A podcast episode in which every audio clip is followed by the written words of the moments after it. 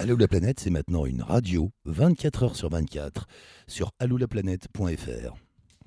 Et voilà, c'est marrant de parler sur moi-même. Bonjour tout le monde, c'est Allo la planète. euh, la quatrième, alors je recommence. La troisième, et la, qua- la quatrième émission, troisième troisième. émission qu'on fait euh, en conditions un petit peu pirates. Comme ça, on a fait la première chez moi dans mon salon. La deuxième, c'était à Montreuil dans une association que nous saluons. C'était Bibliothèque sans frontières, si je dis pas de bêtises. C'est ça. Et euh, la troisième, de nouveau dans mon salon. Il faut bien trouver des endroits pour faire cette émission.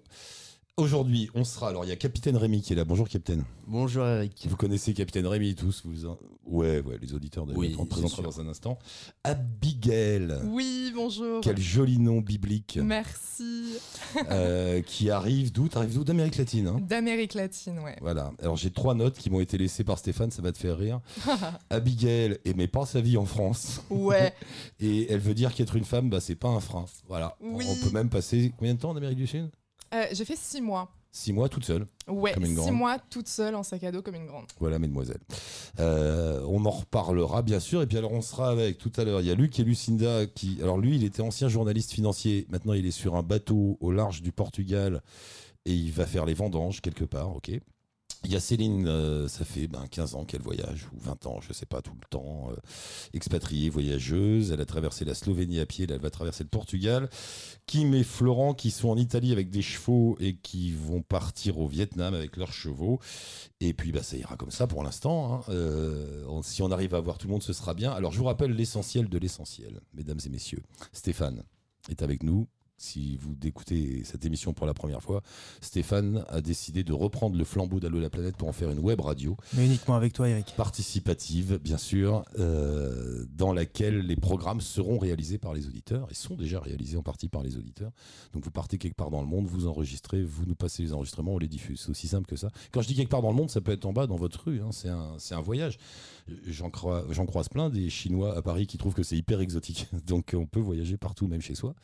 Euh, voilà. Et, et alors le problème qu'il a, Stéphane, c'est que ça coûte rien, mais ça coûte quand même de l'argent. Et on a fait un Kiss Kiss Bank Bank pour réunir 8000 euros qui nous permettrait de tenir un an et demi, deux ans sans se payer, sans rien, mais en payant les, les frais de base, électricité, euh, inscription, enfin le, le site internet, euh, La SACEM. Le, le matériel, bah, je sais pas si tu l'as dit. mais- le matériel, enfin bon voilà, il y a à peu près pour 4000 euros par an, c'est pas énorme, mais quand on les a pas, il faut les trouver. Donc on compte sur vous, il nous en manque. Ah, il nous en manque euh, plus de 3000. Il nous en manque plus de 3000, on va dire 3005. Allez, Ouais, on va dire arrondit. 3005. Il manque 3500 euros et on a 10 jours pour les trouver. Oui, on est à 60% de la collecte. Et je voudrais juste préciser qu'en fait, euh, c'est surtout le matériel qui coûte cher au départ. Après, euh, euh, sur l'année, c'est moins de 4000 euros. C'est juste. Ouais. euh, C'est juste qu'il faut que tu te rembourses parce qu'il a fait un crédit pour acheter euh, l'ordinateur, les micros, les pieds de micro, les casques et la petite machine qui est là et qu'on branche sur Internet et qui permet de faire de la radio n'importe où. Et de vous parler ce soir. Et de vous parler ce soir. Donc euh, voilà, il nous manque 3000, 3500 euros. faut les trouver, monsieur, dame. Merci à votre bon cœur. Euh, Il faut aller où pour euh, participer? Alors, euh, bah, qu'est-ce qui. Vas-y. Alors, vous allez sur KissKiss, vous cherchez Allo la planète, ou vous allez directement sur le site de la radio, allolaplanète.fr, et vous avez un lien vers KissKiss. Voilà. Et vous mettez 5 euros, 10 euros, 100 euros, 1000 euros, 3500 euros si vous les avez et 35 000 si vous voulez. À la recherche du fameux milliardaire, on va le trouver, Stéphane. Mais si vous nous trouvez les 3500 balles là dans les 10 jours, on aura deux ans devant nous pour trouver le milliardaire et on le trouvera. Euh, eh ben allons-y alors, euh, faisons pour de vrai une émission. Euh, Mister Capitaine et Abigail, vous restez avec nous, vous bougez pas, vous avez parlé tout le temps. On est là. On- pendant, On bouge pas. en- entre deux au téléphone, Candice Candice Oui, oui, Ah. Candy. Bienvenue Candice, bienvenue dans l'émission. Candy, Candy. pardon, excuse-moi, Candy. Ouais, pourquoi je dis Candice Moi je sais pas. Bonjour Candy, bienvenue. Bonjour, merci. T'arrives du Népal alors? Euh, je suis rentrée il y a un mois, à peu et, près. et- et- et tu t'es remise de tes émotions? Oui, ça va. C'était assez rapide. Stéphane m'a dit que tu as eu un, un peu de problème de, de santé là-bas, mal d'altitude. Ben, j'ai eu le mal d'altitude. Oui, je suis partie trop fatiguée. J'aurais peut-être pas dû, finalement. Et ça m'a cassé après le premier col à 5500.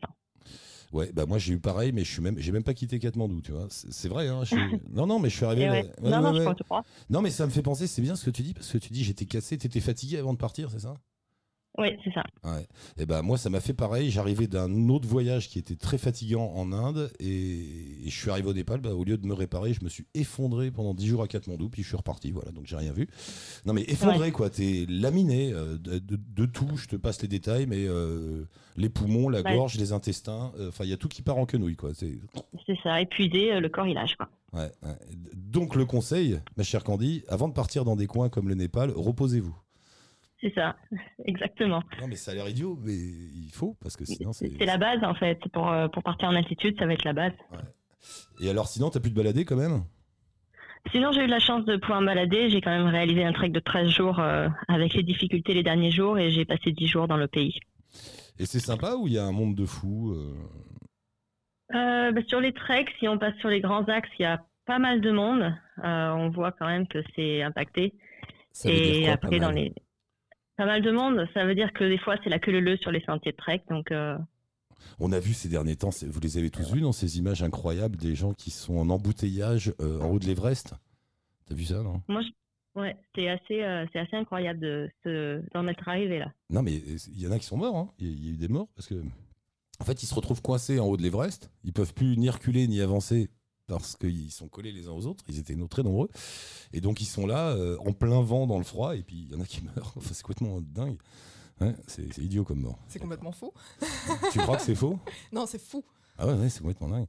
Ouais. Et, et trop de monde. Enfin, du coup, quoi, ça, ça donne quoi comme ambiance? Hein Euh, ça dépend en fait. Je veux dire, l'ambiance n'est pas mauvaise en soi parce que tout le monde est là pour marcher pour la nature, mais c'est vrai que ça, ça crée quand même euh, un, un détachement vis-à-vis de la nature dans laquelle on est.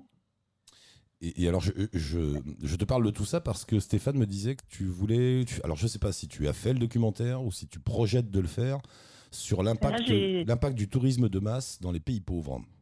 C'est ça, c'est ça.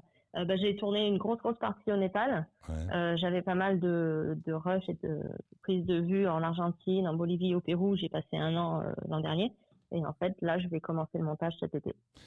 Et quand on parle de l'impact du tourisme de masse, c'est quoi le premier? C'est écologique, la pollution le- C'est quoi? Bah, ça va être écologique. Déjà, il y a l'impact direct sur les lieux qui sont en danger aujourd'hui.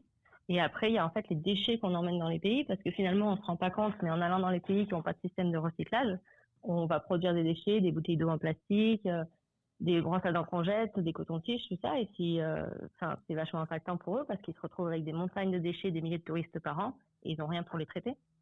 Oui, ils ont aucune politique. euh, oui, bien sûr. ouais. Ils sont pas du tout préparés. Ah non, non. Tu sais, c'est ces images que tu vois parfois. Moi, j'ai vu ça au Yémen. T'as un arbre, euh, un arbre dans le désert et il est couvert de plastique. Mais, mais couvert, t'as déjà vu cette photo Mhm. C'est, t'as- t'as- Et moi, je l'ai vu pour de vrai, des trucs comme ça. Les, les Yéménites, ils, ils ont découvert le plastique d'un coup dans leur vie. Avant, tout était euh, dans des feuilles de, de je sais pas quoi d'ailleurs, de, de palmiers, de trucs. Et, euh, et là, ils ont découvert des petits sacs en plastique. Donc, ils sont tous red dingues des petits sacs en plastique. Je te parle de ça, c'était il y a 15-20 ans. Et euh, ils ont tous des petits sacs en plastique et ils les balancent.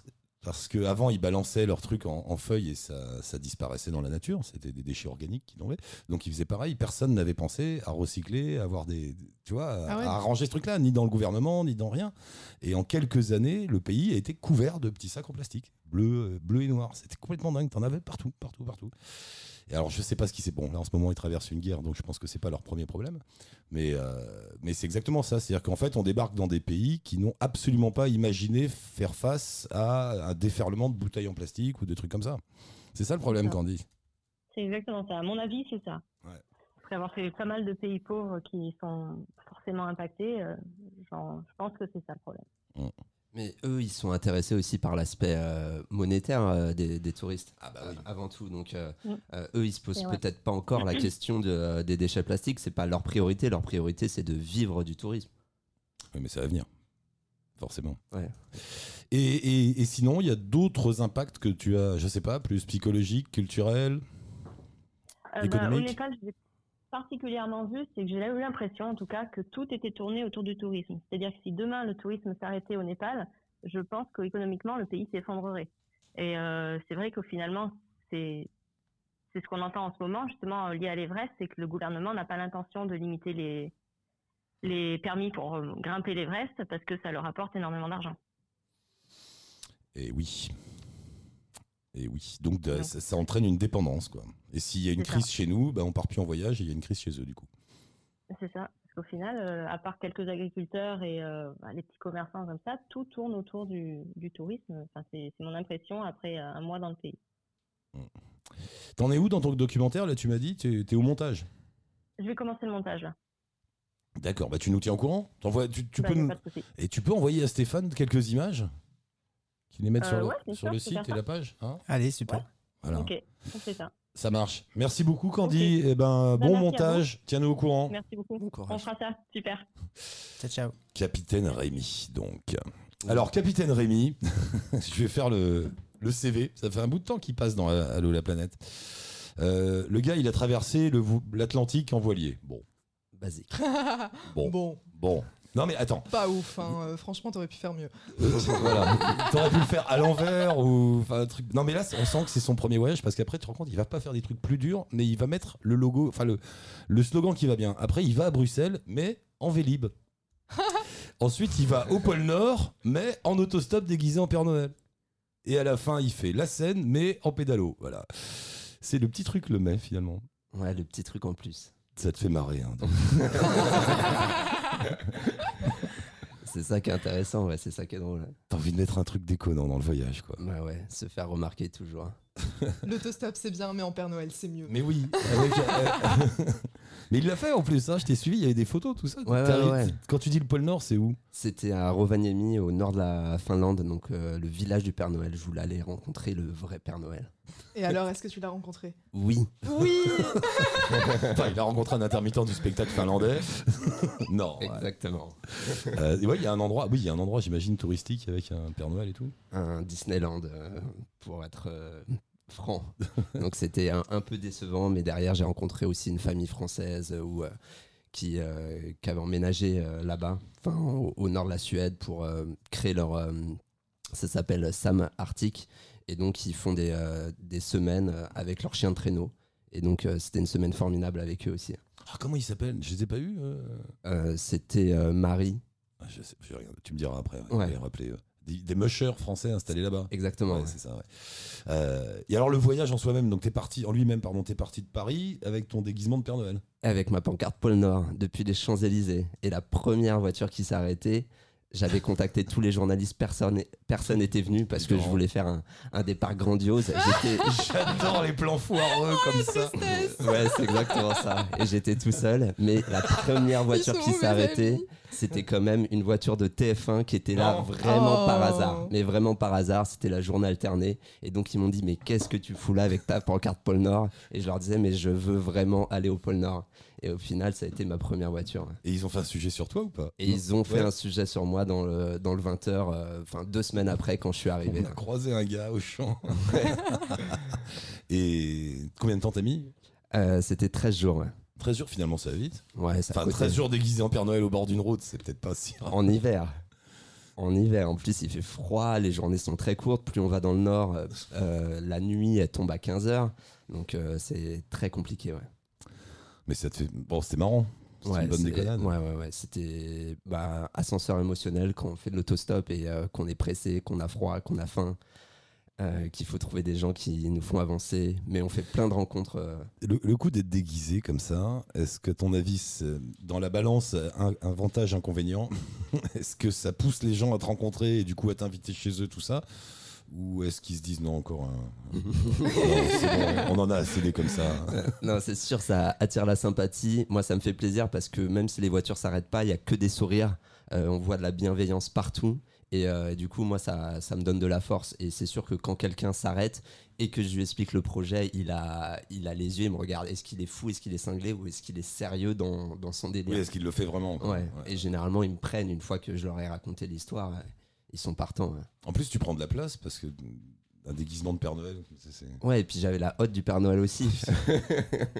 Ça fait la hotte. Ah, tu l'as fait jusqu'au bout avec la haute. ah ouais, carrément. ouais. J'aurais voulu vouloir la tronche du déguisement et de la haute. euh, Ah, après je- 13 jours de voyage, tu devais avoir. Tu vas avoir d'un- Père Noël tout locteux, tu sais. Tout... ça faisait le Père Noël est une ordure sur la fin. Enfin, ça, c'est- il, il avait plus euh, trop de, de gueule, le Père Noël. On dira les autres voyages dans un instant, le Bruxelles à Vélib et tout ça. Euh, Abigail, Oui. on t'entend rire depuis tout à l'heure. Oui. T'arrives d'a- d'Amérique latine alors? J'arrive d'Amérique latine, Là, ouais. comme ça, là. Ouais, ouais, là, comme ça, voilà. J'ai fait Chili, euh, France. Je cherchais des bus pour faire Chili-France. J'ai jamais trouvé, du coup, j'ai dû Non, prendre ouais. un avion. Ah. Ouais. Combien de temps? Alors, six mois. J'ai euh, fait six mois. T'étais où? Euh, J'étais à Santiago. J'étais hébergée chez une de mes potes, euh, qui est une réfugiée vénézuélienne que j'avais rencontrée au Pérou. Et, euh, et donc, du coup, j'ai passé, j'ai passé le temps à Santiago dans sa famille. Donc, très intéressant. Et c'est bien la vie. C'est dur la vie au Chili, non? Euh, pourquoi? Non. Bah parce que c'est. Alors, je te dis hein, ce qu'on m'a raconté. Je n'ai jamais, jamais mis les pieds. Un pays ultra libéral. C'est un peu la guerre, modèle américain, mais en pire. Dans Ouais. la vie de tous les jours, enfin dans les conditions de travail. dans les- Enfin, c'est pognon, pognon, pognon, quoi. Bah, on sent vachement l'influence euh, américaine à Santiago. Mhm. ça c'est sûr. Euh, après, j'ai vu que quand j'y suis allée, il y avait énormément de manifestations, mais alors vous dire le pourquoi du comment, j'en ai aucune idée. donc, euh, donc je sais pas. Après, moi, je, enfin, de ce que j'ai vu, j'étais avec une famille du coup euh, de réfugiés. Du Ah coup, oui. bah euh, voilà, C'est un, un- un spectre particulier. quand même. voilà, Ouais. j'ai eu une, une autre vision du Chili et de Santiago. Et tu t'es baladé un peu dans la région ou tu es resté six mois au Chili? Alors, de base, euh, mon plan euh, de base, c'était que je voulais faire. euh, J'étais à Iquique, c'est une ville dans le nord du Chili, et je voulais traverser le Chili jusqu'à Santiago entièrement en autostop et en vivant en pleine nature avec ma tante. Alors, pour, pour, pour que je comprenne, parce que j'ai pas de carte sous les yeux, le Chili, c'est le pays tout en longueur. hein. Voilà. Exactement. Et- et donc, grosso modo, tu nous dis que tu voulais faire nord-sud? C'est ça, Voilà, d'accord. c'est ça. Et Santiago, c'est à peu près au milieu. D'accord. Sauf que ça, Ça a foiré. ça a foiré, mais euh, comme pas possible, parce que le premier mec qui m'a pris, euh, il transportait de la cocaïne. Non. Non, non, mais une histoire de fou. Et c'était la toute première fois que je faisais de l'autostop. Et euh, C'est pas vrai. je, je- je te jure. Et comment tu t'en es rendu compte? Il te l'a dit ou- Ouais, parce qu'en fait, euh, à un moment. Parle bien, parle bien dans le micro, s'il te plaît. Ouais. Euh, à un moment, on est arrivé à un point de contrôle. Ouais. Et donc là, le mec se tourne et il me dit j'ai de la cocaïne dans mon, dans mon camion. Donc, euh, donc voilà. Et entre temps, il m'a gardé toute la nuit avec lui, alors qu'il aurait pu me laisser, euh, laisser Mais t'es avant. pas quoi. parti en courant quand il t'a dit ça? Étant donné qu'il a, alors en fait, il a quitté la route et il est parti en plein désert. Truc rassurant. Ouais. Voilà. Exactement. Je- Je, me suis Allô dit, maman, je pars en plein désert avec un trafiquant de cocaïne en pleine nuit au Chili, mais tout va bien. Je te rappelle demain, bisous. Exactement. C'était à peu près ça.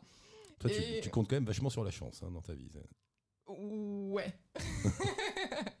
ouais, ouais, ouais. On, on- on va dire que j'ai un peu le goût du risque dans la peau, mais peut-être pas à ce point-là. Euh, donc, euh, donc voilà. Donc, j'ai été extrêmement chanceuse parce qu'il s'est rien passé cette nuit-là et le lendemain matin, il m'a relâché. Bah, relâché. Pourquoi tu dis relâché? T'as eu Il vraiment. m'a laissé, voilà. Et donc du coup, euh, et donc du coup après ça, finalement, j'ai dit non, je prends un bus, je vais à Santiago et je contacte tous mes potes au Chili pour voir si quelqu'un euh, peut m'héberger ou pas. C'est un peu traumatisant quand même. Bah bizarrement, je m'en sors bien. je suis plutôt hyper positive en mode Ouais. bah il m'est rien arrivé.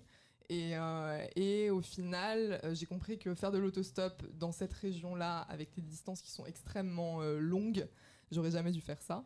Mais, j'ai toujours mon, mon projet de faire le Tour de France en autostop. Donc ça m'a pas tant traumatisé que ça. On poursuit dans un instant parce que on- je voulais aussi parler parce que tu fais tout ça parce que tu t'ennuies dans ta vie en France. C'est ce que m'a dit Stéphane. Je dis, Tiens, c'est marrant. Ouais, c'est ça, j'ai pas grand chose Je, à je- faire. suis vais me dit, simplifier euh, la vie, je m'ennuie en France, je vais aller voir des dealers de coke au Chili, ça va. Voilà. bah, Ça va pimenter un peu. Euh, Luc et Lucinda, c'est c'est ça Ça marche? Allô, qui est là? C'est Luc ou Lucinda? Allô? Ah bah voilà, tu vois, hein. appuie sur le bon truc, Stéphane. Bon, là on essaie de parler à un voilier, donc euh, forcément il y a quand même une chance sur deux, mais... Ah. Radio Pirate. Alors pendant ce temps-là, tu sais quoi On va demander à Capitaine Rémi la, la suite des aventures, ou alors tu les as tout de suite, ça marche. Tout de suite, ça marche. Vas-y. Allô, Luc. Lucinda Salut, ça va? Lucinda, c'est donc toi. C'est donc moi, ouais. Eh oui, mais je dis à Stéphane, mais c'est pas Ça fait possible. longtemps? Je, je dis à Stéphane, mais c'est pas possible, mais je la connais, Lucinda. Comment ça va T'es sûr Bah ouais. Euh, T'es où? Ra- dis- Dis-nous, raconte, autour de toi, comment c'est? Alors euh, là, là, on s'apprête à partir. On est euh, à La Palma, qui est une des îles des Canaries, celle qui est située le plus à l'ouest de l'archipel et on, on, on file à Madère, euh, le vent dans le nez. Donc ça va être une nave. On espère que ça va bien se passer, mais ça, ça va pas être de tout repos. Et donc voilà, ça fait déjà, euh, je pense, un, mois- un mois et demi donc on est dans les Canaries. Et donc là, on commence à, à faire le chemin retour pour la France. Alors, Donc, quand tu euh, dis on, voilà. vous- êtes deux, c'est ça? Il y a Luc avec toi? Il y a Luc et moi. Et vous êtes sur un, un, un grand voilier? C'est grand? Il est grand le bateau? Moi, j'y connais rien en bateau, je sais pas. Non, non, non, c'est un, un 36 pieds, ça fait 10 mètres, 90, un truc comme ça. Lucinda qui parle en pied, ça, ça me fait marrer quand même. ça, y- était dedans. 36 pieds. Bah oui, ok. On voit tout de suite, nous. Nous, on voit 36 pieds. Hein. Ouais. 10 mètres, Ouais, attends. non, ouais. Et c'est 10 grand. mètres, ça fait 11 mètres, en gros. Bah, tu peux vivre dedans, ouais. euh, t'as un petit salon, euh, t'as une chambre, euh, et puis, puis voilà, quoi. Une petite cuisine, une petite salle de bain. euh. ça fait pas partie des gros bateaux. Disons que euh, nous, nos voisins, ils ont plutôt. Alors, ça va paraître pas beaucoup euh, la différence, mais ils ont plutôt des, des 12, 13 mètres. Et en fait, c'est beaucoup plus large, quoi. Là, c'est c'est un habitable. euh, c'est un petit habitable pour deux, parfait. Faut s'aimer, quoi. Voilà. Sinon, ça marche pas. Euh, et vous, vous êtes des marins euh, confirmés? Ben non, toi, je sais que non. Mais Ah non, mais moi, mais pas du tout. Euh, Ouais. Luc, euh, il a- il a commencé. Euh, ok, lui, il a fait plein de stages au Glénan, euh, donc, euh, donc, euh, ça va. Mais c'est la première fois qu'il fait euh, une, une si grande traversée, une- des, des si grandes naves, quoi. Il a acheté son bateau à Cherbourg. Il l'a descendu avec des potes euh, jusqu'à la Galice. Après, il a fait une bourse aux équipiers, il a récupéré une équipière, il a descendu le bateau avec elle, je crois, jusqu'à Lisbonne. Et donc, nous, on a récupéré le bateau à Lisbonne avec Luc, six mois après, et on a fait euh, Lagos, Lagos, Madère, Madère, les Canaries, et voilà, on, maintenant, on revient. Bon, alors, les, les sensations, les sensations du débutant, c'est pas un peu flippant quand même de se retrouver au milieu de la mer sur un petit bateau avec un gars qui vient des Glénans et toi qui as, bah, à part les bateaux mouches, tu connaissais pas? Ouais, c'est ça. non, si, c'est hyper flippant, en fait. Et euh, parce que ça fait des. Il y a des bruits de dingue dans le bateau, et au début, tu sais pas ce que c'est, tu sais pas le comment du pourquoi. Tu te dis merde, on a cogné un truc. euh, et, en fait, quand tu es à l'intérieur du bateau, tous les bruits sont, euh, sont dupliqués. Ils sont beaucoup plus forts qu'à l'extérieur. Donc, quand tu vas te coucher, par exemple, et que tu remontes au vent, là, donc euh, ce qui va se passer, ce soir, ça, ça fait un boucan. Et, c'est quoi C'est les vagues, connais c'est pas, les vagues euh, sur la coque C'est quoi C'est Ouais, ouais, c'est les vagues sur la coque. Ah oui, c'est vrai. Les Quand vagues tu, sur la dors, coque. quand tu dors contre la coque, t'as l'oreille dans les vagues, quoi, en fait. Ouais, c'est ça. Bah ouais, c'est ça. Tu t'entends la mer. Oui, ça, t'es dedans même. Est-ce que t'as eu le mal Ouais, de mer Alors moi, j'ai le mal de mer, mais euh, ça va, c'est sympa. Je dors. voilà. Moi, ça me fait dormir, donc euh, je dors 3-4 heures, et puis après, c'est bon. Bah, qui c'est qui fait l'écart pendant que tu dors? Bah, C'est Luc. Bah, c'est ça. Donc C'est il lui fait deux quarts. euh, Oui, bah, il fait tout. Il se fait avoir. Et il est pas malade, lui, Non, alors-. Lui, il a rien. Lui, euh, rien du tout. Ça, c'est Il y a des gens comme ça, ils ont de la chance. Le mal de mer est injuste. Et ça vous démange pas de poursuivre euh, tout droit et de pas rentrer? Euh, bah si, forcément, ça, ça te trotte dans la tête. Mais après, il y a d'autres projets qui nous attendent. Du coup, euh, du coup, on se dit que c'est déjà bien de pouvoir faire ça, quoi. Tu m'étonnes. Oui, Ils vont faire les vendanges, c'est ça Vous allez faire les... Vous avez des vignes? Oui, les Luc rachète un domaine là, et euh, donc on va, on va faire euh, les vendanges euh, dans le, dans le Tarn, à côté de Gaillac. Et, et puis bah voilà quoi, donc il va falloir bosser un peu, hein, quand même. Des marins pinardiers, en fait. C'est ça. c'est pas mal. Et Lucinda. sinon, ce qui est super chouette, Ouais. euh, ce qui est super chouette en Naf, c'est c'est la nuit, quoi. C'est euh, c'est la nuit parce que tu as des hallucinations euh, sonores et, et, euh, et visuelles. Alors ça, c'est complètement dingue. C'est un truc que j'ai découvert, quoi. Ah, le ciel, la nuit, ouais. On n'a jamais vu ça, nous, quand on n'a pas été sur un bateau. Mm, ouais, ouais, ouais. C'est oui, c'est assez impressionnant. Avec Oui. la lune, euh, aussi, quand tu es en pleine lune et tout. C'est- Et c'est pas compliqué à gérer à deux sur le bateau? Question de Capitaine Rémi, hein, qui, qui vit tout seul depuis toujours. donc, euh, il, il se demande comment c'est un couple, tout ça. Non, mais il a pas tort. vous en- Non, mais c'est pas assez long, vous êtes pas engueulé encore. Non, ça va, on gère bien. Non, non, mais on, on est assez étonnés. Hein. On, on- on se l'est dit. C'était assez fou qu'on se pas engueulé. C'est drôle, on se rigole pas. Non, mais c'est normal. Je pense que psychologiquement, tu fais un effort Ouais. sur toi-même pour pas t'engueuler, sinon c'est invivable. Tu t'engueules, on a- t'attends d'arriver au port. Alors en revanche, au port, là, ça. Mais j'imagine quoi. Bah, t'as pas le choix. Ils sont que deux. Ah, c'est Non, mais ouais. Je sais pas, ça s'autogère tout seul, quoi. Tu vois, il y a un truc un peu qui se fait euh, instinctivement et, euh, Non, mais tu, et, et tu peux t'isoler quand finalement, sais, quand, Tu peux t'isoler, il y en a un qui peut. Comment? Tu peux t'isoler, t'es pas tout le temps ensemble, il y en a un qui est de- en haut, l'autre en bas. Ouais, enfin, En fait, eh ben exactement. Euh, tu, toi, tu vas, tu vas descendre parce que tu as fini ton quart ou parce que tu es fatigué. Tu vas aller préparer le café, etc. Et puis tu fais ta vie, quoi. Quand, euh, quand tu fais tes quarts de nuit, tu es tout seul, tu es éveillé, euh, tu bookines, tu t'écoutes tes podcasts, tu, tu vois. Et, et finalement, on n'est pas tant que ça l'un sur l'autre. Ça Tu peux écouter euh, Allô la planète aussi si tu sais pas quoi faire pendant que tu dors. Stéphane, tu truc. Peux faire un virement bancaire au Kiss Kiss Bank Bank d'Allo la planète. Je rappelle aux auditeurs qu'il nous manque 3500 euros et sinon, eh ben, on tue Marius. Non On vend Marius. on vend l'âne. Non, je déconne. Tu peux me passer Luc ou il dort là?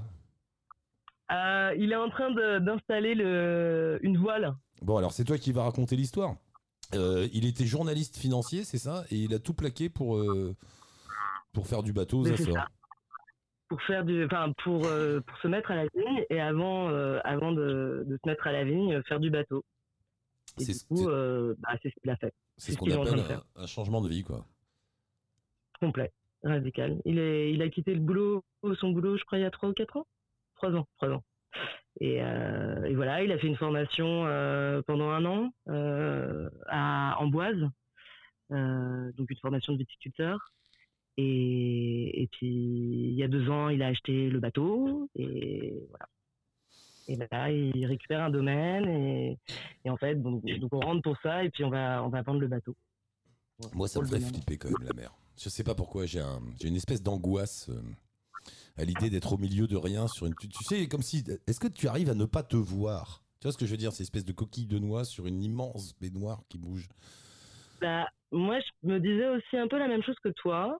Et finalement, c'est pas si angoissant que ça, parce que bah, t'as les petits dauphins qui passent, t'as les oiseaux, et et t'as plus l'impression de faire partie de cet univers plutôt que d'en être un élément étranger, malgré tout. Ah ouais? Et ouais, et c'est c'est assez surprenant. Moi aussi, je me suis dit mon Dieu, je vais pas voir la côte, euh, ça va faire quoi euh, et, et en fait non, parce que aussi tu, tu vois loin, mais pas si loin que ça.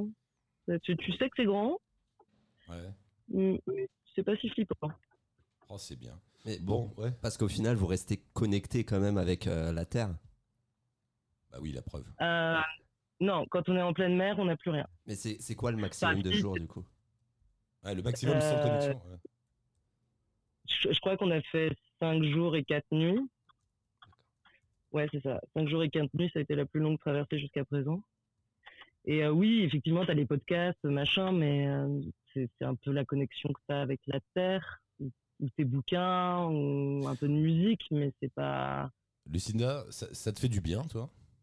C'est-à-dire, je sais pas, pour, enfin, pour ton. Comment je vais dire ça Pour euh, toi, psychologiquement, humainement Enfin, t'as- jamais fait un truc comme ça?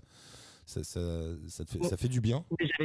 J'avais jamais, jamais fait un truc comme ça, et euh, ça fait du bien parce que bah, c'est un peu, un peu la sensation de t'es pas si étranger que ça à, à- à cette nature, et t'as pas du tout le même rythme. Le, le, le temps, la notion du temps n'a rien à voir, quoi. Et puis tu reviens un peu à des choses essentielles. C'est un peu bateau ce que je dis, Euh, mais tu, tu reviens à, à des trucs très très basiques, quoi. Et tu as, 24 heures où bien sûr tu vas dormir mais pas que. Euh, tu vas faire un peu de voile. Et puis il y a beaucoup beaucoup de temps mort d'une certaine manière. Et tu vois chez nous euh, sur terre t'as- tu vas regarder ton Instagram ton Facebook tu vas appeler un pote tu vas tu te dis ah tiens il y a cette expo je sais pas quoi bah là euh, t'es dans le cockpit quoi et, et- et ça t'oblige en fait à, à apprécier le temps d'une autre manière Et ça, c'est agréable. Et Ça, ça, ça ça, fait bien. du bien, en fait. Je crois que c'est ça qui fait bien. du bien. Mais vous le dites Et- tous, hein, tous ceux qui vivent des expériences comme ça, ils disent ça, de toute façon. Ça, ça reconnecte. Ouais. Et tout le truc, c'est de réussir à le garder quand tu reviens. Et c'est ça, et ça, le problème, c'est que ça marche jamais. Désolé de. non, mais c'est vrai, à chaque fois que j'ai fait des, à chaque fois que je fais des voyages comme ça, tu sais, tu rentres d'un voyage à l'autre bout du monde, t'as une espèce d'énergie euh, absolument démente, t'es très forte, très puissante. T'es dans l'avion, tu te dis, je vais la garder, je vais la garder, je vais la garder. Le lendemain, tu montes dans le métro et c'est mort. Voilà, c'est, ça redémarre à une vitesse. T'es, t'es de nouveau, mais c'est normal aussi. T'es obligé de survivre dans l'environnement qui, qui est autour de toi. Quoi. T'es obligé, de- voilà, t'es- si tu restes. Euh, Ouais, euh, avec dur. le même mode de vie que sur un voilier à Paris, bah, ils vont t'exclure. Enfin, tu vois, la société va te repousser, t'es es obligé. Quoi. Oui, C'est- ça, ça, oui, c'est ça. Tu, tu- tu te fais euh, envahir euh, par ton environnement d'une certaine manière. Alors, quand ton environnement, c'est la mer, bon, bah, c'est Voilà. cool. Quand ton environnement, c'est le métro parisien, c'est un peu plus compliqué à gérer. Lucinda, merci beaucoup pour le coup de fil, c'est cool. Euh, bonne route à vous. Et, et puis donne des nouvelles. Merci. Merci, à bientôt. Ouais. Salut. à bientôt. ciao. Ciao. L'enchaînement tout trouvé avec Capitaine Rémi et son tra- sa traversée de l'Atlantique en voilier, qui était ton premier voyage? Ça a vachement résonné en moi, là, ce qu'elle a dit sur le, le temps euh, à l'intérieur du bateau. ouais. Alors, euh, c'est un de mes fantasmes, ça. Un jour, il faudra que je le fasse, le coup de la traversée de l'Atlantique en voilier. Il paraît que c'est pas si dur que ça. Euh, comment t'as fait? T'étais dans une, ah, une bourse d'équipier, un truc comme ça ouais Bourse aux équipiers, j'ai rejoint un équipage avec trois autres personnes. Moi, je n'avais jamais fait de voile. Et euh, bah, contrairement euh, au couple précédent, j'ai eu le mal de mer pendant trois jours. Et c'était pas juste je dormais, c'était vraiment. euh, L'horreur. je nourrissais les poissons, j'avais mal à la tête comme jamais. Et c'était vraiment épouvantable. Donc c'est injuste. Mais au bout de trois jours, on s'y fait. Il y a quand même un moment où on s'habitue. Oui, oui, oui. Oui. L'oreille, interne s'y fait. Et au final, bah, moi, ça a duré 35 jours avec une escale de 3 jours aux Açores. Donc, je suis parti de Colombie pour rentrer en France. Ah ouais. Ouais. Et, euh, et ça a été pour moi une, une- vraiment une expérience euh, ultra enrichissante. Euh, J'ai même écrit un livre sur cette traversée euh, sous forme de journal de bord parce que ça a vraiment euh, remué énormément de choses en moi d'avoir tout ce temps pour moi au milieu euh, de nulle part. À ce point-là, quand elle disait ça, c'est pas, elle disait c'est un peu bidon, enfin un peu bateau de dire ça, parce que c'est vrai, tout le monde le dit, mais c'est vraiment quelque chose qu'on ressent, quoi. C'est un truc. Complètement, c'est un autre espace-temps. On se sent, euh, on se sent dépossédé de tout et en même temps, euh, on se sent en possession de tout. Enfin, c'est, c'est un mélange de d'émotions. De, enfin, on est hors du temps. On est vraiment Ouais. hors du temps pendant ce- cette escale-là. ouais. Tu, vous étiez combien vous sur le bateau? Nous, on était quatre sur le Quatre, bateau. ouais. Non, quand je dis c'est assez facile, c'est que en fait, il y a pas d'obstacle, quoi. T'as pas besoin de savoir naviguer, tu t'intègres une équipe et puis roule. Ça. Bah, le plus dur, c'est de trouver un équipage qui veuille bien de toi.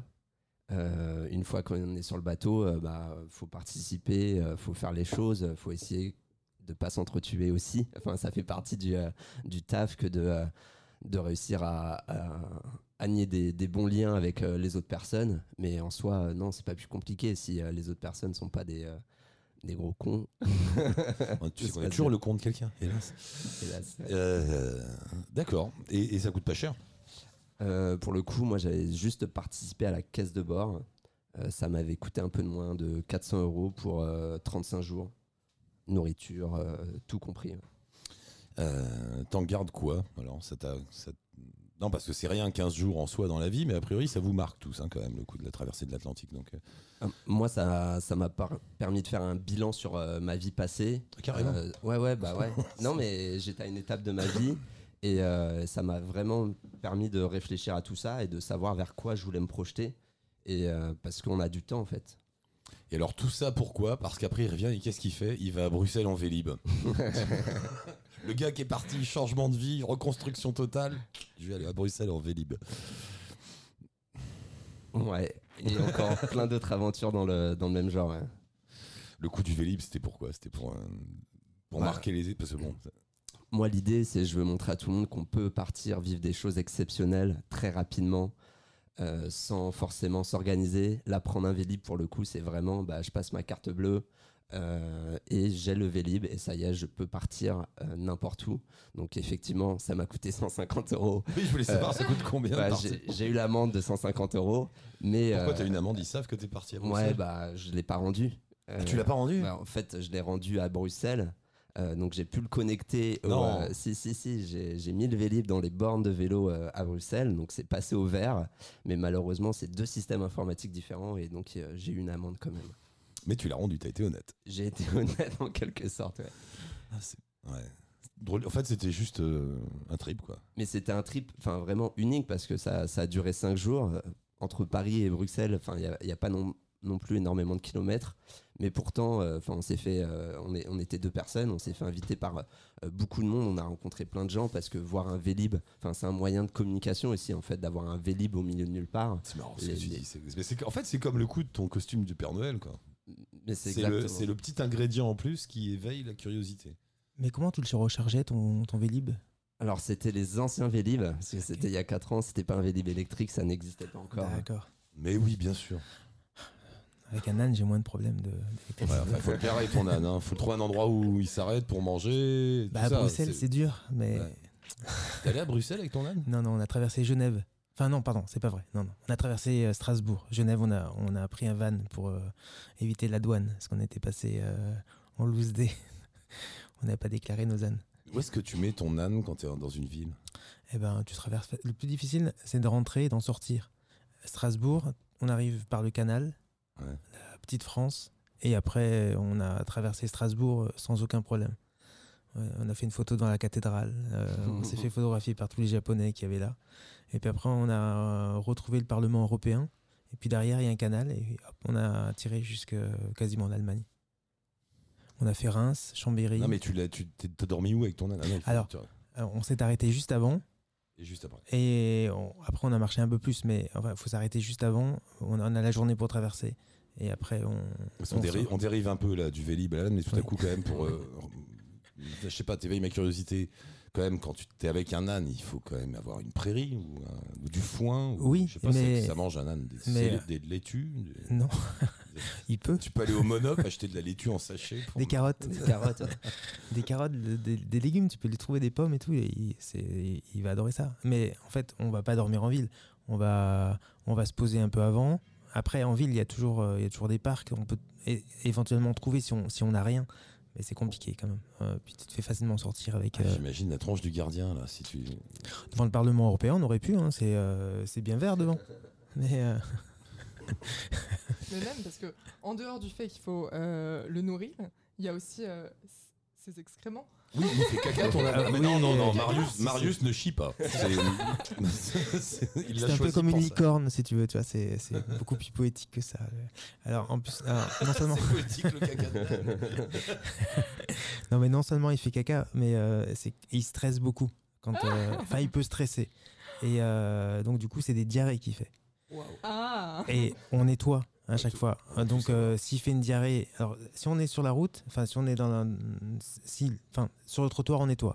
Sur la route, on laisse comme ça. Ou même en ville, hein, euh, éventuellement, on met un coup de pied euh, dans le, on le met dans le, dans le caniveau, mais sinon, on- n'y touche pas. Enfin, voilà. Après, quand c'est vraiment une diarrhée devant un commerce, ben, on essaie de trouver de l'eau. Et puis on avait une petite pelle et on, on enlevait ou on jetait de l'eau pour, euh, pour nettoyer le au mieux possible. Alors moi je note le, le- la traversée de l'Atlantique en voilier, je garde. le voyage en Inde qu'elle a diarrhée, je prends pas. C'est- Non, ça je vais te le laisser. C'est- On a qui est au téléphone? Euh, qui On en sait était Bon. Céline Céline?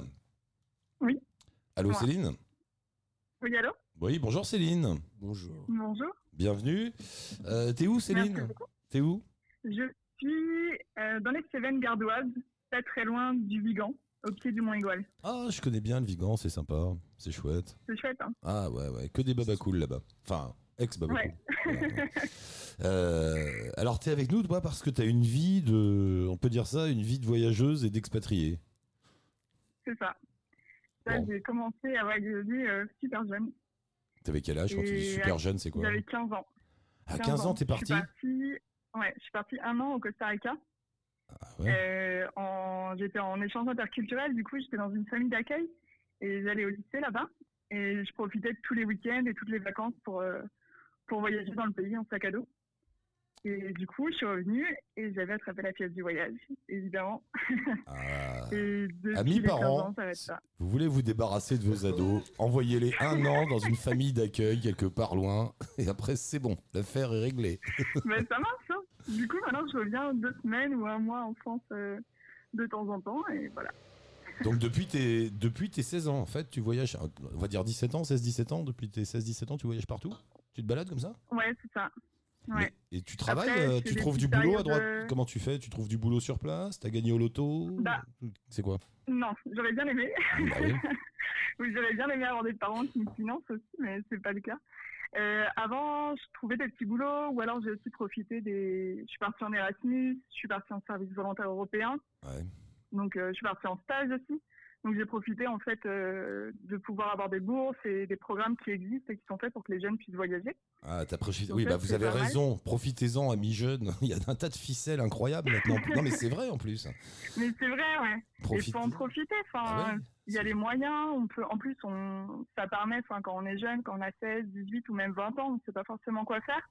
On voyage, on découvre une autre culture, on peut apprendre une autre langue. Donc, euh, c'est pas mal. Pour ça, l'Union européenne, euh, Oh non, c'est vachement bien ça. truc qu'elle a mis en place. Moi ouais. j'adore ces Ouais, trucs-là et bon moi je suis plus dans la catégorie, ils veulent plus que je en Erasmus tout ça. Je sais pas pourquoi d'ailleurs. Ah je bon serais C'est bien. bizarre ça. Bah, je serais bien en Erasmus, moi je veux bien faire un petit Erasmus, mais bon ils veulent pas. Euh, non non mais il faut profiter de tous ces trucs-là, c'est dément. Donc tu fais ça pendant quelques jusqu'à ce que tu sortes de la case Jones en fait. C'est ça. Voilà. Et là c'est Après, je suis toujours dans le caserne. Hein. Mais là, du coup, après, c'est un petit boulot. Donc, euh, j'ai travaillé, enfin, j'ai travaillé dans, dans des auberges de jeunesse, dans des cafés, dans des agences de tourisme. Après, c'est pas trop mon truc d'avoir un patron, par exemple au Chili. Et du coup, je me suis mis à faire des gâteaux que je vendais dans la rue. Parce que ça se fait beaucoup au Chili. Alors vous- Donc, attendez, euh, je vous coupe un peu, vous allez entendre, attends, vous allez entendre un peu de bruit parce qu'on est chez moi là et entre dans le salon deux vrais Jones, puisqu'il y a Ambre qui a 8 ans qui est là et euh, Vlad qui a... Ah pardon, qui va avoir 8 ans bientôt. Et, euh, et le frangin euh, Vladimir qui a... T'as quel âge Vlad? Voilà, 4 ans et demi. Euh, donc voilà, si vous entendez des enfants, c'est normal. Et Il y a la maman qui est arrivée aussi, enfin tout le monde est là.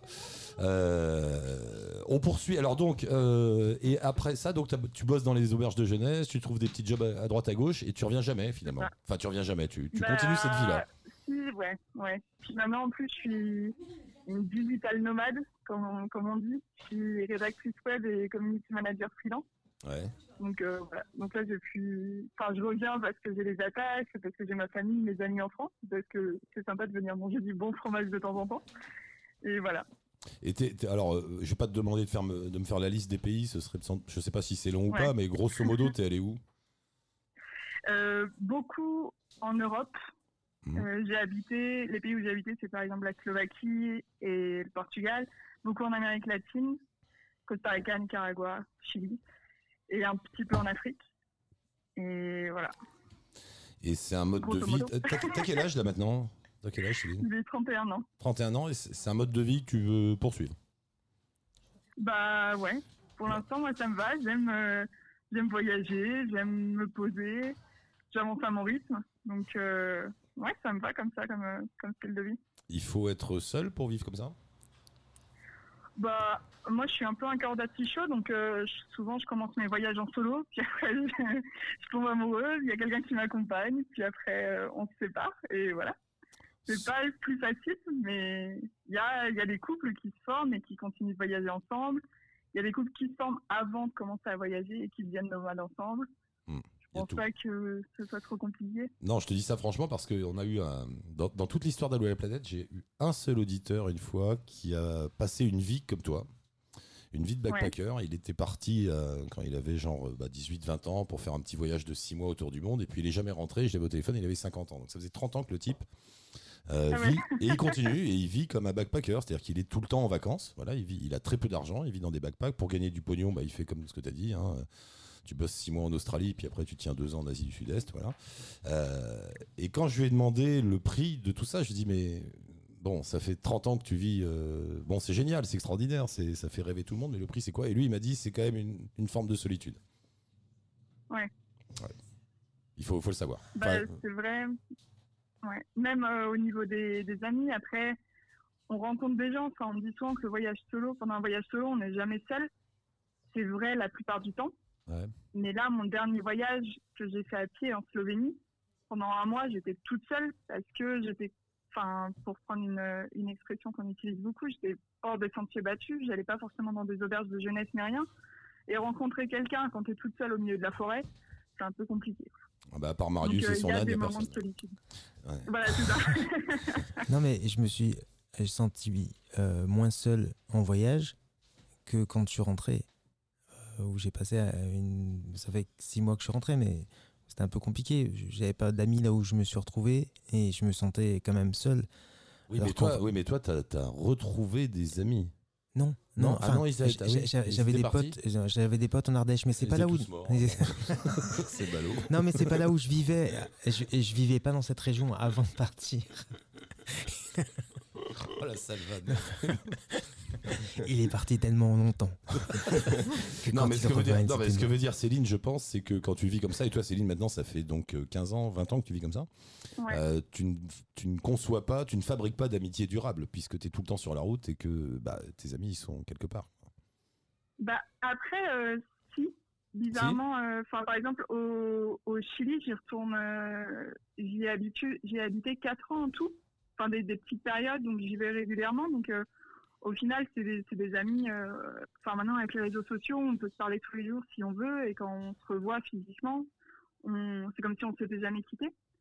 Et du coup, j'ai des amis, au contraire, aux quatre coins du monde. Du coup, c'est un peu compliqué. Là, j'ai une amie qui va se marier en Australie. Ouais, ouais. Bah, c'est un peu compliqué d'aller pour le mariage, quoi. C'est un petit budget à chaque fois, quoi. Mais- Quand t'as tes potes qui t'invitent pour dîner. ouais, alors. euh, Non, mais en vrai, euh, pour les relations amoureuses, c'est Abigail qui parle qui est avec nous. Oui, salut. Euh, c'est pas impossible du tout. Moi, j'en ai croisé hein, des couples qui, qui se sont rencontrés comme ça Quelle sur la heure j'en ai croisé des mecs. Non, c'est aussi, tu as un cœur c'est- d'artichaut, c'est ça non, mais euh, des couples qui se rencontrent euh, en voyage et qui après décident de faire quelque chose de durable et, euh, et de rester ensemble. C'est pas impossible. Hein, ça... Non, mais rien euh, n'est impossible, c'est pas ça que je veux dire. Mais Ouais. euh, le- le- ce que je veux dire, c'est que l'homme, l'être humain, on va faire un peu de philo pendant deux secondes, est un animal sociable. Euh, Oui, on, c'est on- sûr. on a besoin des autres, on a besoin d'un environnement, de, euh, de collègues. C'est con, mais on, on a tous ici, je autour de cette table, connu l'expérience, et sans doute toi aussi, Céline, de, de travailler tout seul dans son coin. Et au bout d'un moment, bah, la machine à café, ça te manque. Quoi. Tu as, besoin de, de contact, de parler à des gens, D'interagir, de- ouais. d'interagir, etc. Et puis euh, après, c'est humain, c'est chimique, peut-être de faire une famille, peut-être d'avoir des enfants, j'en sais rien, tout ça- toutes ces histoires-là. Euh, là, quand tu décides de vivre comme vit Céline, eh ben, tu mets tout ça à part quelque part. Même si ça existe quand même, mais c'est pas, c'est pas la même chose, Céline, t'es d'accord? T'as pas, Oui, oui, bah oui. pas de collègue de bureau, Ah oui, quoi, pour, te choix. plaindre euh, de ton mec ou de ta nana. Enfin, tu vois ce que je veux dire Ouais. Un Après, quand, enfin moi dans mon cas, pardon, Non, non, vas-y, dans mon cas, euh, ça fait ça fait longtemps que, que je voyage comme ça. À 15 ans aussi, c'est au moment de l'adolescence, donc euh, je suis partie jeune et, et à l'époque euh, il n'y avait pas Internet, il n'y avait pas WhatsApp, donc quand on s'envoyait des courriers, ça mettait trois semaines. J'ai connu Donc ça du aussi, coup, mais, mais c'est génial. Mais ouais, je suis, je suis habituée à avoir ce genre d'amitié. Mes amis aussi on habite au, comme je te disais, habitent aux quatre coins du, quatre coins du monde. Donc euh, je sais pas au final ce que c'est d'avoir une meilleure amie depuis la maternelle. Enfin, donc d'un côté ça me manque pas parce que les amis que j'ai, les amitiés que je connais, elles ont toujours été comme ça, un peu dispersées aux quatre coins du monde. On se voit de temps en temps. Donc euh, ouais, Et je trouve pas ça plus dérangeant. euh, Je trouve pas ça dérangeant. bon. Ton prochain voyage, alors parce que tu, tu, tu l'as dit vite fait, tu as traversé la Slovénie à pied, c'est pas mal quand même. Ouais. Je sais pas combien de kilomètres ça fait, là, c'est aucune idée, la Slovénie. euh. Alors là, J'ai fait. La Slovénie, c'est un petit pays. Je pense que d'ouest en est, il y a 300 km. Moi, j'ai marché 700 km parce que j'ai fait beaucoup de détours. D'accord. C'est pas Mais mal. Mais c'est marrant cette idée de. Ça, c'est un de mes fantasmes aussi. je- Décidément, j'en ai plein. Euh, C'était, c'est de- un moment de faire une traversée comme ça à pied. Combien de temps t'as mis pour le- la Slovénie? J'ai mis, j'ai mis un peu plus d'un mois. Ouais, c'est pas énorme. et Ça se, vraiment trouve, en prenant mon temps et voilà. ça, se trouve un Et mois. c'est- ouais. c'est c'est vraiment bien de traverser un pays. Enfin, c'est chouette Ah, ça doit être chouette. vois, ouais. Tu Et- vois de tout et tu passes vraiment par des endroits euh, qui sont pas forcément touristiques. Et, Enfin, ouais, je trouve ça et bien. on en parlait tout à l'heure aussi, le, le fait de marcher seul, il y a un petit côté comme ça méditatif, euh, qui, qui ouais, qui, hein, t'es auto-centré, tu penses à toi, tu réfléchis beaucoup, non? Ouais, c'est ça. Puis au bout d'un moment, tu as besoin de parler avec d'autres personnes aussi. Parce que c'est bien de se parler tout seul, mais. moment, tu c'est vois bien une- de faire des monologues, mais Tu vois une auberge. Bonjour, I want to speak someone, please, please. Un être humain. Un Slovaque J'apprends le Slovaque, C'est bon, pas de problème. Euh, et là, tu repars, c'est cette... tu repars quand? Tu vas traverser le Portugal. Ouais, je pars demain. Ah, tu pars de. et tu... Mais tu sais euh, qu'il doit faire 68 là en ce moment sur les routes au Portugal. Ouais, mais après, c'est que là, je vais faire une traversée en suivant euh, euh, une fleuve et, un fleuve et une rivière. ouais. Donc, je vais partir de là où habite ma famille au Portugal, parce que je suis franco-portugaise. Elle habite où Et ta je vais aller jusqu'à l'Atlantique. Elle habite où? Pardon? Tu pars d'où Elle alors c'est- habite. Je pars de la vallée du Coa, c'est Ouais. à côté de la frontière espagnole. Et du coup, euh, je vais remonter vers le nord et après bifurquer vers l'ouest. Et ça va être 400 km à peu près. Ah, donc, même avec la chaleur, je vais longer une rivière. Je vais pouvoir me baigner de temps en temps. Donc, euh, ah, le, centre du Portugal, là, c'est magnifique. C'est un peu en hauteur, c'est un peu en altitude. Il. Ouais, mais il fait chaud quand même là-bas. Ouais. il fait chaud. Non, il fait vraiment très très chaud. Eh ben, et bah, écoute, euh, l'altitude, euh, ouais, un peu. Bon voyage, bonne marche. Fais gaffe à bah, tes genoux parce qu'il paraît que t'as les genoux tout cassés. Ouais, j'ai des 10 s'ils me tiennent les genoux, donc euh, ça va aller. Non, mais un peu d'huile et puis euh, va doucement, quoi. ouais. Bah, merci beaucoup. Je t'en prie, on, reste en contact, Céline. C'est bien cool, merci d'être passée. Ok, super. Bisous à toi, merci, Céline. Salut, Céline, bon voyage. Au revoir. Pareil, envoie, et, tu, et, Céline, envoie, envoie des nouvelles à, Stéphane pour le. Et puis fais-nous une photo euh, au Portugal avec une feuille Allo la planète, le hashtag Allo la planète qu'on mettra sur bah, carrément. voilà. Carrément, ouais. Et puis envoie des- donne-nous des nouvelles, qu'on Ok, envoie un petit mot, ça. tout ça. Voilà. Ok, c'est cool. Ok, pas de soucis. Merci Céline, à bientôt. Ciao. Merci Oui, à vous, au revoir. oui, bye. D'ailleurs, je dis à tout le monde, où que vous soyez dans le monde, euh, on avait fait ça à un moment, euh, je sais plus sur quelle radio, mais ça avait c'était très marrant. On demandait à tout le monde dans le monde, même à Paris, n'importe où, on s'en fout. Vous me prenez un, un post-it, un bout de papier, n'importe quoi, vous écrivez ALP ou Alou la planète ou un autre truc. Et puis voilà, vous faites, Faites un, un petit, selfie. un petit selfie avec, euh, et puis nous on les met, puis ça fait, voilà, c'est sympa. Elle en a fait une. Oui. On en a fait une, Abigail Sur voyage aux eaux Ouais. naturelles, ouais. J'avais fait. Euh, bah, on va terminer avec euh, Abigail et euh, le cama- camarade capitaine Rémi. Abigail. Ouais. Donc on a bien compris qu'Abigail est partie six mois euh, en Chili, En Parce- Amérique latine. en, en Amérique latine, parce, Chili inclus. parce que tu t'embêtais dans la vie. C'est ça. C'était ça le point de départ le... Bah, euh, je, je m'embêtais dans la vie. Euh, on va dire que j'ai compris que la vie ici, telle qu'elle est à Paris, métro, boulot, dodo, Ouais. ne me convient absolument pas. Et, euh, et, et donc, du coup, à un moment, j'ai réalisé que j'étais pas heureuse, qu'il fallait que ça change, qu'il fallait que ça bouge. Et, et ouais, j'ai pris un billet d'avion, j'ai fait allez hop, je sais pas où je vais, je sais pas comment je vais, je sais juste que j'ai un sac à dos, euh, j'ai allez hop, quatre t-shirts de pull, euh, on les met, on y va. Et euh, d'accord. Et t'as- tu voyageais pas avant? T'étais pas spécialement voyageuse? Toute seule comme ça, un sac Non. à dos, jamais. Ça t'a fait du bien? Ça m'a fait un bien fou. Parce que là, t'es, là, là, t'es revenu, t'es de nouveau à Paris. Euh, Ouais, mais alors, alors j'ai plus du tout la même mentalité. J'ai un regard euh, sur notre société qui, est- qui a complètement changé, qui est complètement différent. J'ai une, une autre vision des choses. Non mais pour de vrai, ça reste. Enfin, je veux dire, c'est quelque chose qui. Ah bah euh, ça marque. Enfin, euh, en tout cas, euh, je sais pas pour les autres, mais en tout cas pour moi, je peux vraiment sentir qu'il y a eu un avant et un après par rapport à toutes les rencontres que j'ai faites, par rapport à euh, tout ce que j'ai vu, par rapport à la connexion justement que tu as avec euh, la nature, comme beaucoup d'autres personnes l'ont senti, Euh, par rapport au fait, en fait, tu- je pense que quand tu voyages comme ça, euh, tu découvres que tu as des capacités Ouais. que, que, que voilà, tu sais pas d'où ça sort, mais euh, tu te retrouves euh, à un moment dans la merde, mais dans la merde sévère, et puis bizarrement, tu trouves des solutions. Mm. Et en fait, tu réalises que, bah, en fait, il y a une solution à tout. Mais vraiment, il y a une solution à tout et tu relativises vachement. Et pourquoi et- ici, on, alors on se, et moi le premier, pourquoi ici on s'empêtre comme ça dans un tas de petits problèmes, enfin petits ou gros, mais on a toujours cette impression d'être, d'être coincé dans nos, dans nos histoires, tu vois ce que je veux dire? Tandis que quand tu es sur la route, comme tu dis, bah, tu règles les problèmes puis tu avances. Parce qu'ici, je trouve qu'on on reste coincé dedans. Je sais pas pourquoi. Je sais pas, moi je sais que j'ai eu un sentiment de tellement être libre et indépendante pour la première fois de ma vie, c'est-à-dire que chaque décision, bah, euh, je le fais vraiment avec le cœur parce que j'en ai envie et c'est pas quelqu'un qui va me dicter quoi que ce soit. Et Ouais. ça, je trouve que ça, euh, c'est- je pense que c'est pour ça qu'on tombe tous follement amoureux euh, du voyage. Je pense que je pense que C'est pour liberté. ça, quoi c'est la liberté. c'est la liberté et de pouvoir faire ce que tu veux quand tu veux et en fait euh, plus t'as peur, plus tu vis tes peurs et plus t'as envie d'en vivre. Ouais, on va la garder, euh, celle-là. Elle était bien. Plus t'as peur, plus tu vis tes peurs et plus tu peux en vivre. Plus t'as envie d'en vivre. Voilà, voilà, elle est bien, elle est bien. on la garde. On la garde.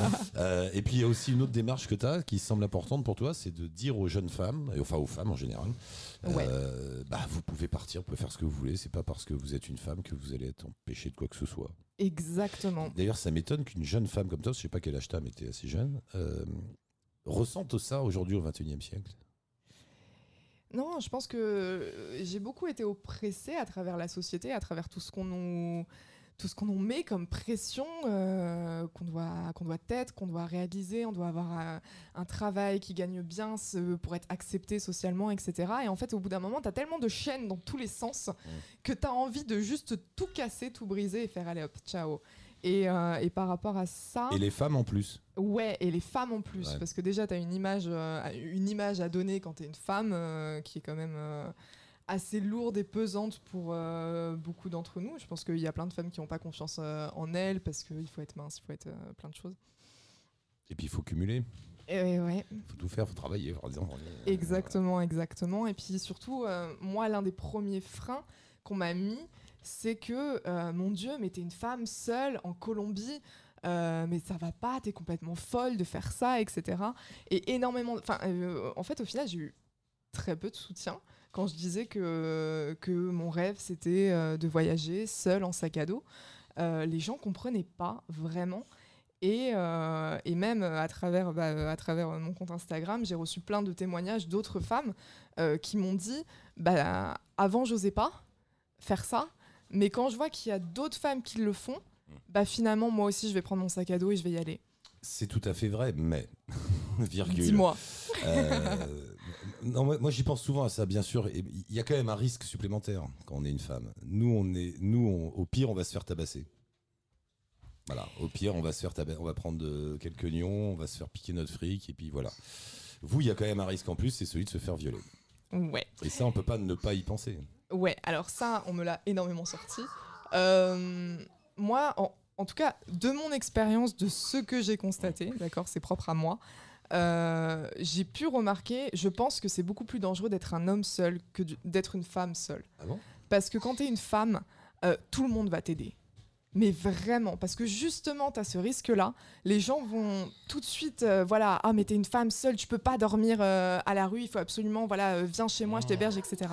Alors que quand t'es un homme, Bah, t'es obligé Tout seul d'inventer des trucs, t'es obligé de te Ouais. déguiser en Père Noël. voilà, t'es obligé de te déguiser en Père Noël, Pour qu'on t'invite à de prendre un Vélib, voilà. Et je crois, et je crois aussi que tu es jeune et dans la tête des gens, euh, c'est leur fille qui, qui voit ou leur petite fille. Et euh, Oh la petite, il faut qu'on la protège. Elle est tellement mignonne. On va la ramener à la ça. maison. Non, non, mais c'est vrai. Et du coup, Ouais, euh, ils se disent, ouais. mais si c'était ma fille, mais j'aimerais que quelqu'un l'héberge euh, ou lui demande si elle a besoin de quelque chose. Non, et puis on pourrait dire aussi, il n'y a pas plus de risque euh, à être finalement sur les routes en Colombie que être dans Paris. Il y a autant de méchants partout. Enfin, tu vois ce que je veux dire. Les mauvaises Bah, rencontres peuvent se faire n'importe où. En vrai, même ça, euh, ça m'a fait changer aussi euh, mon regard euh, sur la France. J'ai croisé énormément de latinos. euh, qui, qui sont partis visiter Paris, la France, etc. et qui m'ont dit mais c'est super dangereux, etc. Et, euh, et moi j'avoue que je comprenais pas. Et, euh, et en fait, c'est vrai qu'on découvre. en- en- les latinos sont tellement. euh, euh, voilà, quand ils, quand ils voient quelqu'un, ils parlent entre eux. ils sont pas individualistes comme ce qu'on est euh, ici en France. Euh, ici en France, quand quelqu'un voit quelqu'un dans, euh, dans, dans la merde, et ben il s'en fout. Alors qu'en Amérique latine, euh, Tu crois je- Ouais, tout le monde, tout le monde est venu Ouais. m'aider. Je sais pas. Enfin, moi qui. Mais c'est propre à moi, encore une fois, c'est mon expérience. Bien. Alors, on a un dernier coup de fil, me dit Stéphane. Je sais pas qui c'est. Si, c'est euh, nos, nos amis, euh, nos amis qui voyagent avec des chevaux. Ah oui, ah, oui, oui, on voulait éclaircir un, un mystère. Euh, Kim et Florent, c'est ça Kim Florent qui est là? Et Flavien. Flavien. Alors, pas du tout. Donc, c'est Flavian et Florian. Non, Kim et. Fl- Fla- euh, C'est qui? Flavien. Flavien. Flavien. Flavien. Répète après moi. Flavien. Voilà. Et là, j'ai au té- je suis au téléphone avec? Kim. Kim. Ça va, Kim? On s'est déjà parlé dans l'émission, Kim? Bah, bon- bonjour à tous. Bonjour Salut. Euh, on s'est déjà parlé, Kim, dans l'émission? Euh, non, jamais Non. dans l'émission, non. Non, non. J'ai une petite euh, feuille que m'a noté Stéphane. Il m'a dit ils ont des chevaux, ils sont en Italie et ils vont au Vietnam. Voilà, c'est ça. Donc en fait, on fait une, une expédition à cheval. Normal. Bah, Ils Donc en fait, là. on est. Ouais, voilà, on est parti de Grenoble il y a un mois. Ouais. Et euh, donc l'objectif, c'est le Vietnam pour une durée d'environ deux ans, un an et demi, deux ans. Et là, il se trouve que pour l'instant, on est en Italie, en Lombardie, dans la région de Lombardie. Voilà. Et vous avez trois chevaux. Voilà, on a trois chevaux, donc en fait, on a chacun un cheval et on a un troisième cheval de bas, en fait, qui porte le matériel. Et puis, on est avec aussi notre chienne. Bah oui, pourquoi faire simple? Et euh, donc forcément, vous êtes obligé de passer par des chemins escarpés et peu, peu fréquentés, j'imagine? Tu peux pas prendre l'autoroute avec ton cheval. Alors, euh, on, évite, ouais, voilà, on évite euh, les grandes villes et on vise beaucoup de petits villages et puis surtout des routes, euh, alors escarpées. Sur la partie Alpes, on a fait beaucoup de routes, euh, on va dire, avec beaucoup de cailloux, pas mal de dénivelé, donc ça c'était un peu compliqué. Mais là, depuis qu'on est en Italie, c'est des routes vraiment sympas, des routes de, de campagne, quoi. Et avec des petits villages vraiment très très jolis. Et, et alors, euh, Et il faut savoir que nos, nos chevaux sont pas ferrés, donc on prend vraiment notre temps et pour pas abîmer leurs sabots et puis, euh, puis aussi pour, euh, pour profiter de, de tout ce qu'on rencontre sur la route.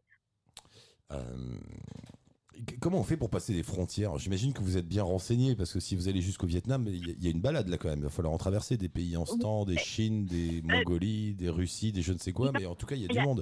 On passe- non, non, on passe pas par la Chine, on passe plutôt par le sud, c'est-à-dire par euh, la Turquie et l'Iran. Ouais. Et euh, donc pour les frontières, pour la partie européenne, si on fait dans les règles, euh, il faudrait un certificat vétérinaire avant chaque frontière pour, ch- pour chaque chevaux. Mais il se trouve que bon, comme c'est l'Europe, euh, on peut passer les frontières sans qu'il y ait forcément de douanier. Euh, donc c'est ce qu'on a fait pour l'Italie. On nous a pas demandé de papier ou quoi que ce soit. On a les papiers des chevaux, ça c'est et puis du chien, euh, ça c'est sûr. Après pour la partie euh, hors Europe, donc à partir de la Turquie, là oui il faut il faut un certificat euh, vétérinaire pour chaque chevaux euh, qui est valide de 10 jours avant le passage de frontière. Donc il faut voir un vétérinaire euh, juste avant. Ça c'est la théorie. On le fera pour la première frontière, on verra comment ça se passe et puis on verra après s'il s'il y a besoin de le faire à chaque fois. Et vous avez les mêmes problèmes que Marius qui euh, s'est baladé pendant deux ans avec son âne. T'as vu, c'est moins ambitieux. T'avais des petites ambitions, Marius. là. T'étais- franchement, euh, un âne en France, tu m'impressionnais.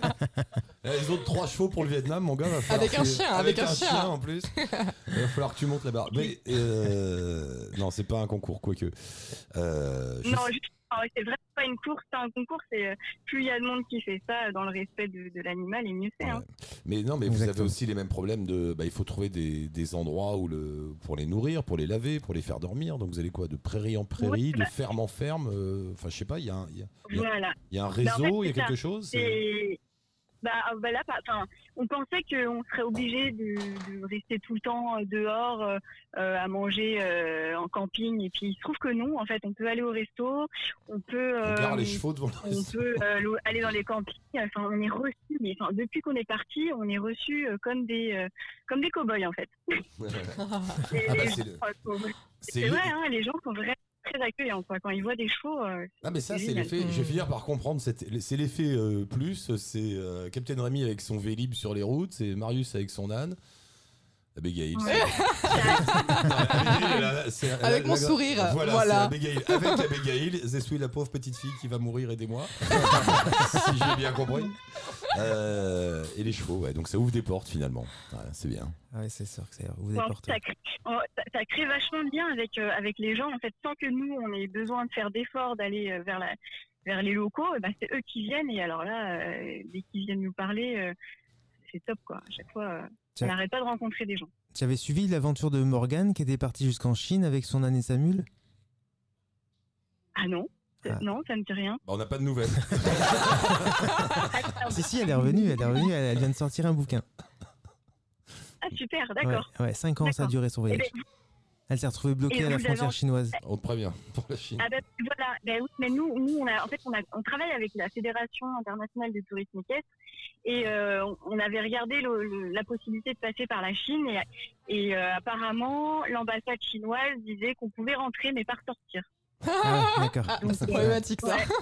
Ah, Et pour la petite histoire, elle a essayé Bon, de, euh, elle avait essayé de passer avec des faux papiers et elle est partie euh, Ah, il faut pas. précipitamment. Il faut pas avec les Ah Chinois. ouais. Faut Ah oui, non. pas avec les Chinois, c'est un conseil. Euh, avec les Vous rentrez, vous ne sortirez jamais. bon, Kim, merci beaucoup. C'était bien sympa de t'avoir. Bonne route à vous. Bah, pareil, tiens-nous au courant. Envoie une petite photo qu'on met sur la page Facebook. Si vous enregistrez des sons, n'hésitez pas à envoyer vos sons à Stéphane. Qui les diffusera sur la web radio Allô la planète. Et puis on reste en contact pour la suite des aventures. On a deux ans. À mon avis, vous êtes bien parti pour trois ou quatre. Donc euh, on, on reste en contact. On fait des parties en camion. Merci beaucoup, Ça Kim. marche. À Merci bientôt. Kim. Bye. Bye bye. Bon, et là, faut qu'on s'arrête. euh, c'est la fin de l'émission. Bon, le pôle Nord en autostop, on l'a fait. Le Bruxelles à Vélib, on l'a fait. Il nous restait la, la scène en pédalo. Bon, un petit mot. La scène à pédalo. Vous êtes fait arrêter par les flics ou pas? On s'est fait arrêter par les flics euh, après Rouen. Parce qu'on a changé et on arrive euh, sur la zone euh, mer. Ouais. C'est-à-dire qu'avant c'est la rivière et après c'est euh, on arrive dans, dans la mer en fait, la zone maritime. Et là, du coup, ça change de police. Ça change de police, il y a beaucoup plus de, de péniches cargo aussi. Et, c'est Et toi, t'es au milieu avec ta casquette et ton pédalo. Exactement. Et t'es arrivé au bout ou pas finalement On est arrivé à Honfleur après euh, moult péripéties. euh, c'était, euh, c'était vraiment rocambolesque parce qu'il y avait des vagues d'un mètre. On a dû se faire escorter. c'était On n'imagine pas que ça puisse être une aventure et pourtant. Non, non, c'était vraiment hallucinant. Et, sur la fin, on avait vraiment peur d'y laisser notre peau à ce Sur ouais. Ah, sur le pédalo Ouais, ouais, bah, parce que euh, on arrive dans l'estuaire. Enfin, euh, il y a Honfleur à gauche et euh, il y a le Havre en face. Et là, c'est un kilomètre avec des vagues qui font jusqu'à 1 mètre, 1 mètre 50. Et euh, faut imaginer que c'est un pédalo d'eau douce. Euh, donc les vagues, euh, c'est pas du tout fait pour ça ce, ce pédalo. Et donc euh, ouais, on avait vraiment peur, surtout qu'on avait été voir la société des sauveteurs en mer juste avant, qui nous a dit c'est très dangereux cet endroit-là. Donc euh, on avait vraiment les chocottes. Ouais, et donc on y allait. Les gars, ils nous ont dit c'est très dangereux. Bah oui, on y allait. La base. On y allait escorter. Ah ouais, la base. Bon, pour toutes les aventures de tout le monde, euh, Stéphane met les liens de toutes les pages Facebook, les blogs, les tout- Instagram et tutti quanti. Ouais, ce soir, je fais ça. Il fait ça. Merci tout le monde, merci d'être passé. Euh, C'était bien sympa de vous rencontrer. Belle Merci rencontre, à toi. Merci. Merci. Euh, oui, je Je fais ça. voudrais juste dire qu'on sera, enfin que la radio sera du 25 au 30 juillet au festival du Castel euh, dans Larzac. Ça nous changer de Paris. Du, du- de quand à quand C'est quand? Euh, du 25 au 30 juillet. Alors 25. pas sur toute la durée du festival, mais euh, sur- au moins sur le week-end. Voilà, c'est le festival, enfin l'éloge du voyage lent. Alors Ah, c'est bien. les marcheurs, les cyclistes, les cavaliers et les marcheurs au pas de l'âne. Ils Ils se seront, retrouvent. voilà. Mais comme il- comme c'est euh, lent, on sait pas trop à quelle heure ça commence. on sait pas quand ils arrivent. Euh, merci tout le monde. N'oubliez pas, évidemment, il nous faut 3500 euros avant 10 jours. Oui. C'est ça. On a 10 jours pour les trouver. 9 Donc euh, voilà, c'est à la fois beaucoup. C'est- énervant ces sommes. C'est à la fois ridicule et en même temps c'est de l'argent. Faut les trouver quoi. Euh, donc n'hésitez pas. Voilà, mettez un peu de sous pour la la survie d'Allo la planète, la web radio, et, et comme ça on aura de quoi tenir deux petites années sans, sans salaire, sans rien, hein, juste pour payer les frais techniques. Et puis on se donne ces deux ans pour trouver un moyen d'autofinancer Allo la planète, et puis après, Inch'Allah. Ouais, pour l'instant, on a, enfin, on, a, on a déjà 127 contributeurs, C'est bien. 4788 euros euh, dans l'escarcelle. Et, euh, et voilà. Merci aux 127. Ouais. On Merci attend. eux. Il n'y a pas un 128, ça s'inscrit pas en Non. direct, non, Il y a pas- Ça s'inscrit en direct, mais on est, on est à 127. Bon. On est à 127. Euh, merci beaucoup, allez-y, et puis on verra ce qui se passe. Euh, merci tout le monde. Merci À la prochaine dans mon venu. Merci salon. à toi. À Bye. bientôt. Bye bye. Allô la planète, c'est vous qui racontez vos voyages, vos expériences, vos envies, vos histoires. N'hésitez pas, c'est là pour ça. Allô la planète.fr, c'est Allô la planète avec vous 24 heures sur 24.